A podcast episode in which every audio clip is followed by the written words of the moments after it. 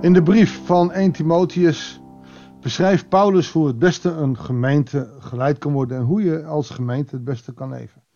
Daar heeft hij ook een woord voor de oudste, de ouderling en diaken. Maar soms moet je ook tussen de regels doorlezen en dan zie je opeens dat er ook nog eens een soort van breakthrough is met het Oude Testament. Dat er veranderingen zijn in het, vanaf het Oude Testament naar het Nieuwe Testament.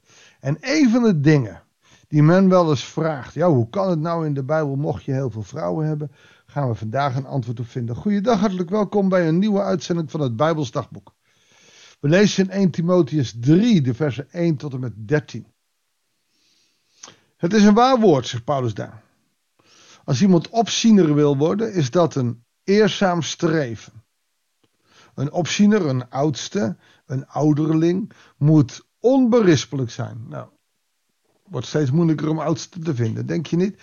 Maar in die zin, het moet een man zijn die uh, van onbesproken gedrag is, in ieder geval uiterlijk, en uh, met geloof bezig is. Een godvrezend man. Hij kan slechts de man van één vrouw zijn. En daar is het al.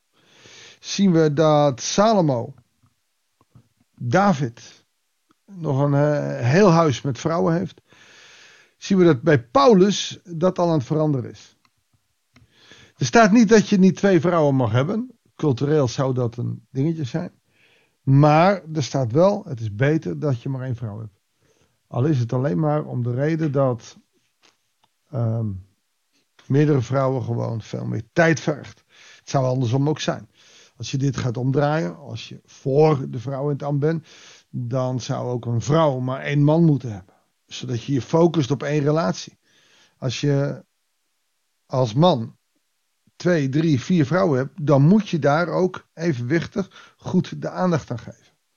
Ja, dan hou je geen tijd meer over. Dus het is zowel praktisch als dat het ook wel uh, duidelijk is dat langzaam de Bijbel hier naartoe gaat. Van uh, vele vrouwen naar één vrouw. Hij moet sober, bezonnen, gematigd, gastvrij en een goed leraar zijn. Nou, bij de bevestiging of roeping van oudste lees ik deze tekst niet zo gauw. Want dit is wel een hele zware kost. Sober, dus dat betekent niet opvallend. Nou, ik ben niet zo'n sober figuur. Ik ben nogal extra vet en nogal duidelijk aanwezig. Bezonnen, nou in mijn extra vet kan ik ook nog wel eens een onbezonnen opmerking doen. Dat heb je met de podcast ook wel eens gemerkt. Gematigd, ik hou van uitbundig. Gastvrij, daar ben ik wel. En een goede leraar laat ik aan jullie over. Drinken, dat lukt me. Of driftig zijn. Meestal lukt me dat wel. Maar hij moet vredelievend en vriendelijk zijn en niet geldzuchtig. Vredelievend lukt me en vriendelijk lukt me. Ook niet altijd trouwens. En niet geldzuchtig. Nou, dat klopt wel. Ik geef niet om geld. Ik heb het nodig. Ik, uh, ik spuug er niet op. Maar het gaat me niet om hebben, hebben, hebben en meer, meer, meer. Hij moet zijn huisgezin goed leiden. En op een waardige manier gezag over zijn kinderen uitoefenen. Dat gezag is niet dictatoriaal. Dat is voor iedere generatie weer anders. Maar, en dat vind ik het mooie, als een ouderling of een voorganger of een diaken gevraagd wordt.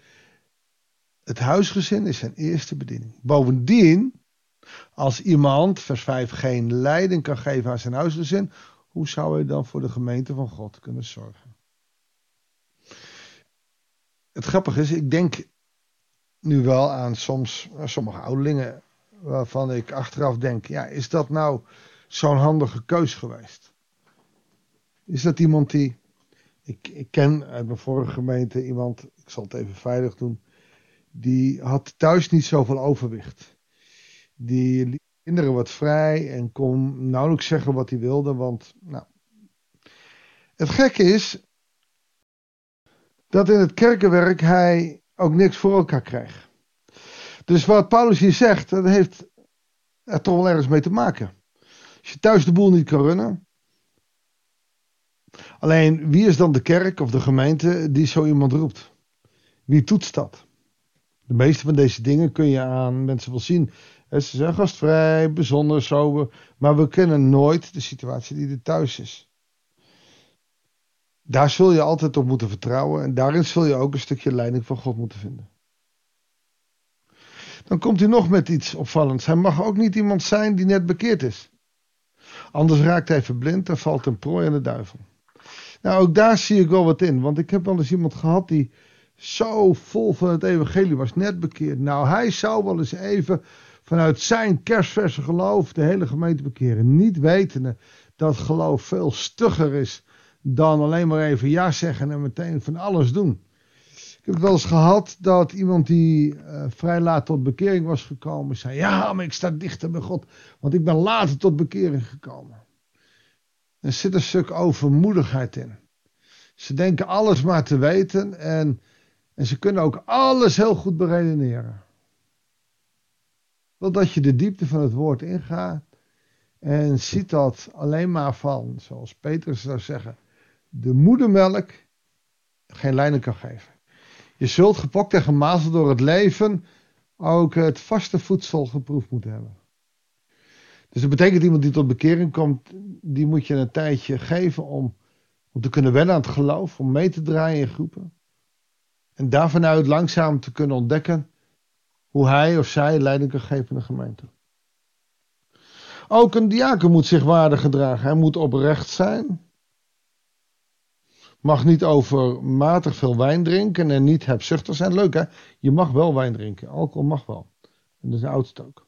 Hij moet vasthouden aan het mysterie van het geloof met een zuiver geweten. Dat is ook een mooie. Niet aan de zekerheid van het geloof, maar aan het mysterie van het geloof. In deze tijd hebben we van geloof hebben we dichtgetimmerd met uh, allerlei waarheden, met beleidingsgeschriften, met dogma's. En er is geen mysterie van het geloof meer over.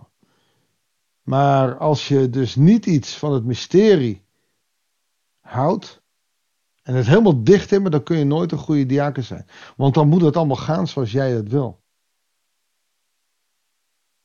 Ook hij moet eerst op zijn geschiktheid worden getoetst. Pas daarna, als blijkt dat hij onberispelijk mens is, kan hij zijn dienst verrichten. Dit geldt ook voor de vrouwen, in dit geval de partners. Ook zij moeten zich waardig gedragen. Ze mogen niet kwaad spreken, mogen of moeten sober zijn in alles betrouwbaar zijn. Een diaken mag maar één vrouw en moet goed leiding geven aan zijn kinderen en zijn huisgenoten.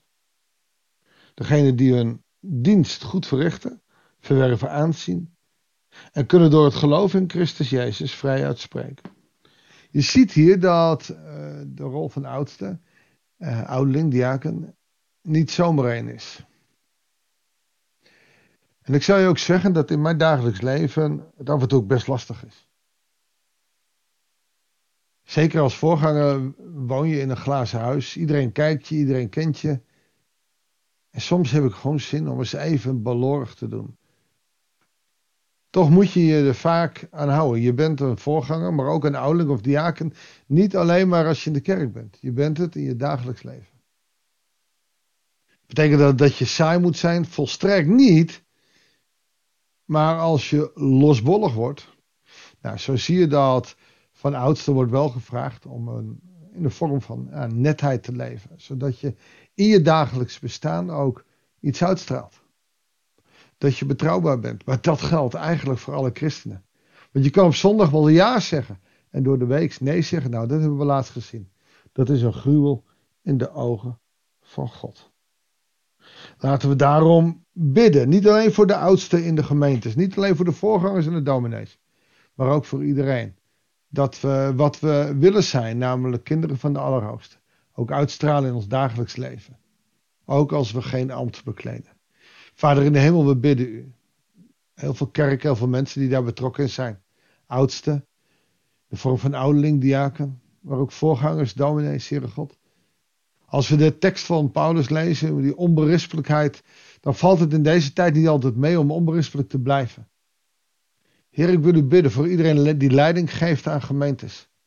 Dat zij op een of andere manier toch, ja, dat koosjere leven, dat, dat leven op u gericht mogen doen, maar ook mogen uitstralen. En we maken allemaal fouten, Heere God, maar dat we daarbij ook onze kwetsbaarheid mogen tonen. We bidden u voor de leiding van alle kerken. Welke kerken, genootschap, welke kerken dan ook. Of het nou hier is in Nederland, in Amerika, Duitsland, in Zweden of in welk land dan ook, Heere God. Wilt u de leiders van de kerken zegenen met uw aanwezigheid. Maar dat geldt voor iedereen. Heere God, we zijn allemaal priesters in onze plek waar we wonen. In onze relaties, in onze gezinnen. Leer ons onberispelijk te zijn. Bezonnen, sober, gematigd, gastvrij. Een goed leraar. Voor onze kinderen, voor onze vrienden, voor onze kleinkinderen, voor onze mensen die in ons leven komen. Wil ons daarbij helpen, Heer. Dat bidden we u. In Jezus' naam. Amen. Dankjewel voor het luisteren. Ik wens je God zegen en heel graag tot de volgende uitzending van het Bijbels Dagboek.